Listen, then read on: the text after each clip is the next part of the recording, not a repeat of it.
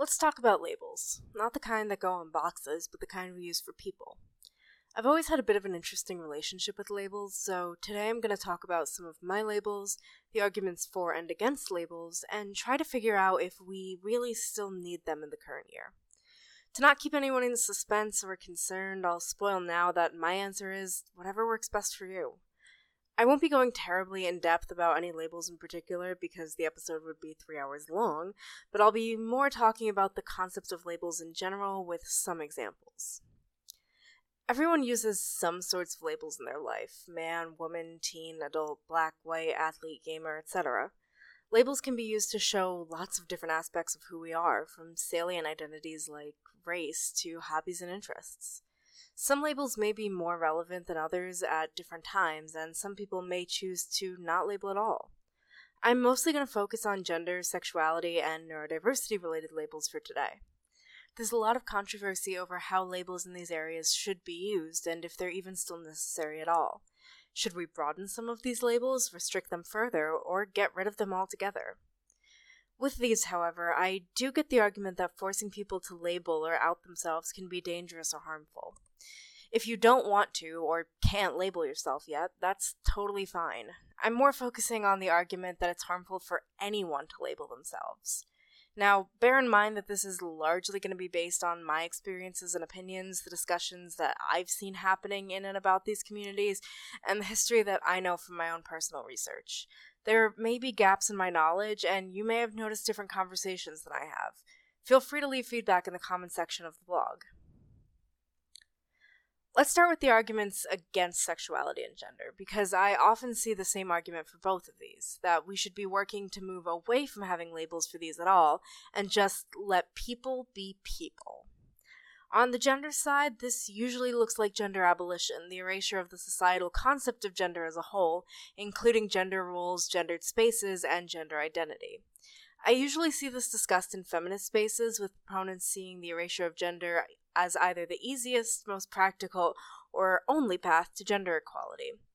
This isn't an outlandish view, considering gender has often been used as a hierarchical system, yet another excuse to divide people into classes, some of which are ruling and some of which are ruled. I've been asked, if gender abolition is the goal, then why do non-binary people need a label? Why do trans people need to be their gender? Isn't creating these categories just more divisive? First off, non-binary, while it is a label, is also sort of an anti-label. While a lot of people have come to take non-binary as a third gender, non-binary is a category for anyone who doesn't solely or entirely identify into the categories of man or woman. Some people just use non-binary, like me. Some have more specific non-binary genders, like agender or bigender. And some people don't use a label at all. For a lot of us, it's choosing to opt out of the label system entirely, except we kind of can't. That's my biggest criticism of gender abolition. It doesn't feel practical to me. Whether we like it or not, gender is deeply ingrained in our society. Gender inserts itself into places it doesn't belong, like driver's licenses and job applications. It's already a Herculean effort to get systems to add an other or an X option, though I believe that those options have failings in their own right, leading to outings, but systemic transphobia is a topic for another day. Getting gender out of places it doesn't belong is one thing that I and many other trans people agree with, but I don't think we can get rid of gender entirely for the foreseeable future. We have to work with what we have now to make trans people safer. And even if eliminating the concept of gender was possible, I'm not sure I'd want to. The same way that colorblindness is an inappropriate response to racism, I don't feel like gender abolition is the answer to sexism. My gender is part of who I am. I like being able to find connection and community with other people like me. The sexuality side to this particular argument can present itself as a pro-queer stance, as if every sexuality was accepted, we wouldn't need to label ourselves and come out. If you don't want to personally label yourself, that's perfectly fine, but again, I don't think a blanket colorblind take is the appropriate response. While I know the intention behind the sentiment is a good one, it reminds me a lot of the people who say, why do you need to flaunt your sexuality?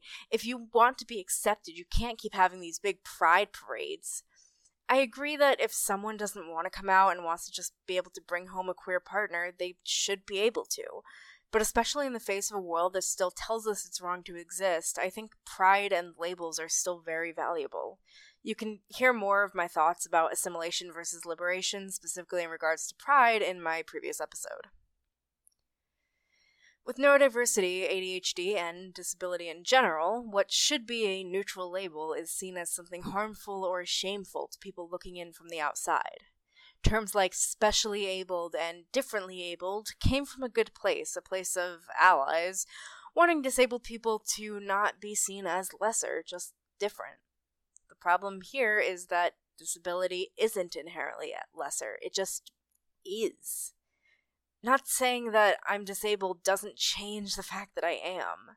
Admitting that I am disabled and working through my internalized ableism has actually been incredibly helpful in accepting my limitations and learning to work with them, rather than pretending that I can do things just like everyone else. I, I can't. All of these boil down to, why can't you just be like everyone else? All of these things, gender, sexuality, and neurodivergence, aren't good or bad. They're neutral parts of me. But because those identities don't line up with society's expectations or desires of what I should have or be, both well-intentioned and ill-intentioned people can view different identities as lesser. Life is generally more difficult if your identities don't line up, but rather than working to make society more accepting and accommodating to everyone, there are some who think that the solution is to just have the different people act like they're quote-unquote normal. Some people also feel like labels can box them in or lead people to ascribe stereotypical expectations for them. The latter goes back to what I mentioned before about different identities being lesser. They feel like these identities can't be neutral because they live in a world that refuses to treat them as such, which is fair. I can also respect that they feel that labels box them in, but I personally find them more freeing. It's easier for me to understand myself when I can put a word to something I feel or experience. Now that we've established why I think labels can be important, let's talk a bit about how labels can change and their shortcomings. Labels can be very personal things, with different people preferring different terms. You might have noticed that I used the term disabled and not person with a disability. Over the past few years, person-first language has become a popular way to discuss someone without centering a certain aspect of them. Person experiencing homelessness, person with autism, et cetera. However, this is another one of those things that is well-intentioned in theory but works less well in practice. Some people absolutely prefer person-first language, but the general consensus that I've seen for autism and disability in general is that identity-first language is best. You wouldn't say a person with gay or person with woman.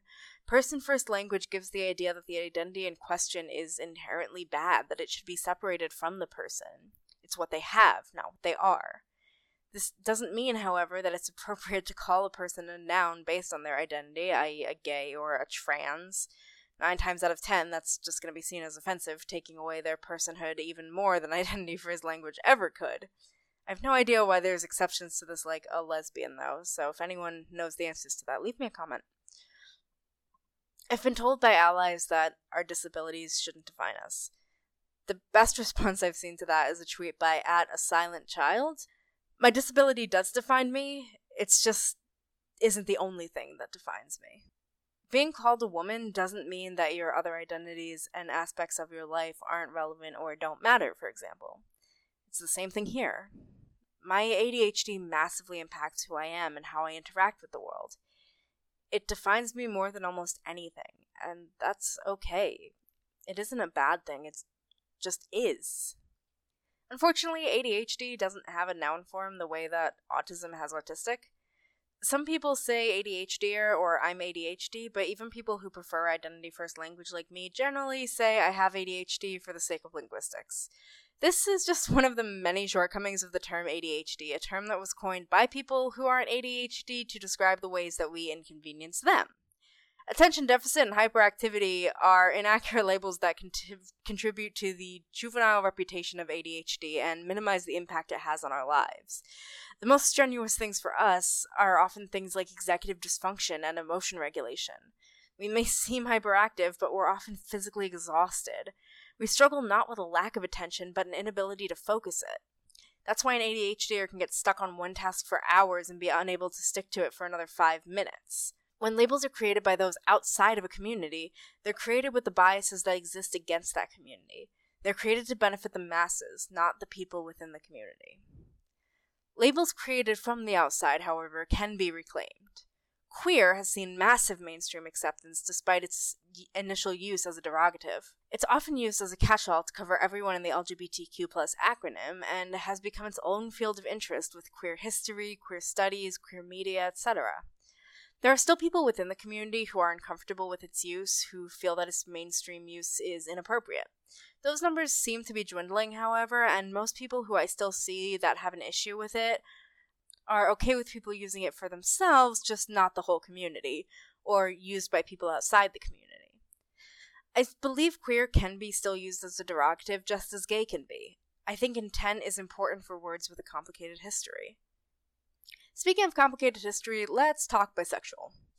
Bisexual actually originally was used to describe people with both male and female sex characteristics, and is still occasionally used that way in biology. However, that's obviously not what I mean when I say I'm bisexual. Bisexual nowadays refers to attraction, and if you ask most people, they'd say it means attraction to men and women. This idea led to the popularization of the term pansexual, or attraction to all. I've often heard it described as attraction to men, women, and trans people, which is both inaccurate to pansexuality and transphobic. But bisexuality in of itself hasn't been limited to the binary in a long time. The two in bi isn't men and women. It can be same and different. It can be homosexual attraction and heterosexual attraction. It can be attraction to two or more genders. This use has become more widespread as understanding of gender beyond a binary has as well, but these definitions aren't ahistorical. I was going to add a historical quote or two talking about bisexuality's non-binary history, but an author by the name of Kravitz M., a non-binary bisexual like yours truly, has already done a fantastic job compiling a list of these types of quotes. Uh, if you're listening to this, head to the website for a link. I'm not going to get into if one term is better or if they're redundant.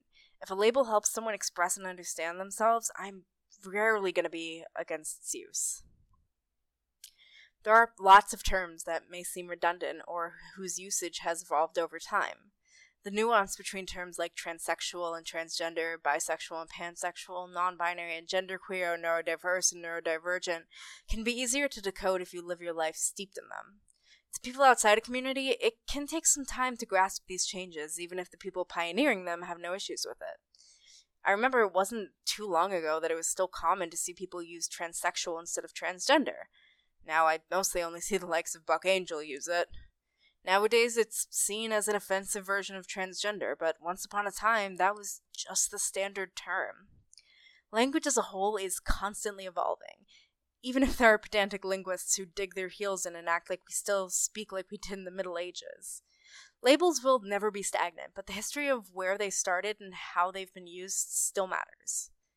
There are people who insist that there is an epidemic of queer, trans, autistic, et cetera kids like there never was before, and that this must therefore be the result of demonic indoctrination.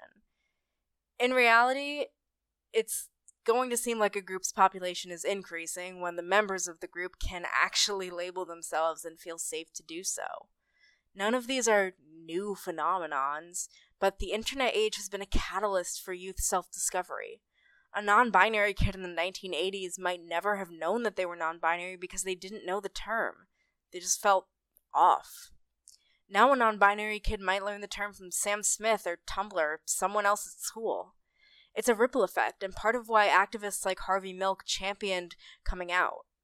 Being visibly labeled makes it easier for others to see themselves. Plus, when the quote-unquote normal people see how many quote-unquote not normal people there are, it becomes harder to ignore us, which has both upsides and downsides. I personally think that if you can and want to be out, fantastic, but no one should force you to before your time. I've never felt like labels box ban.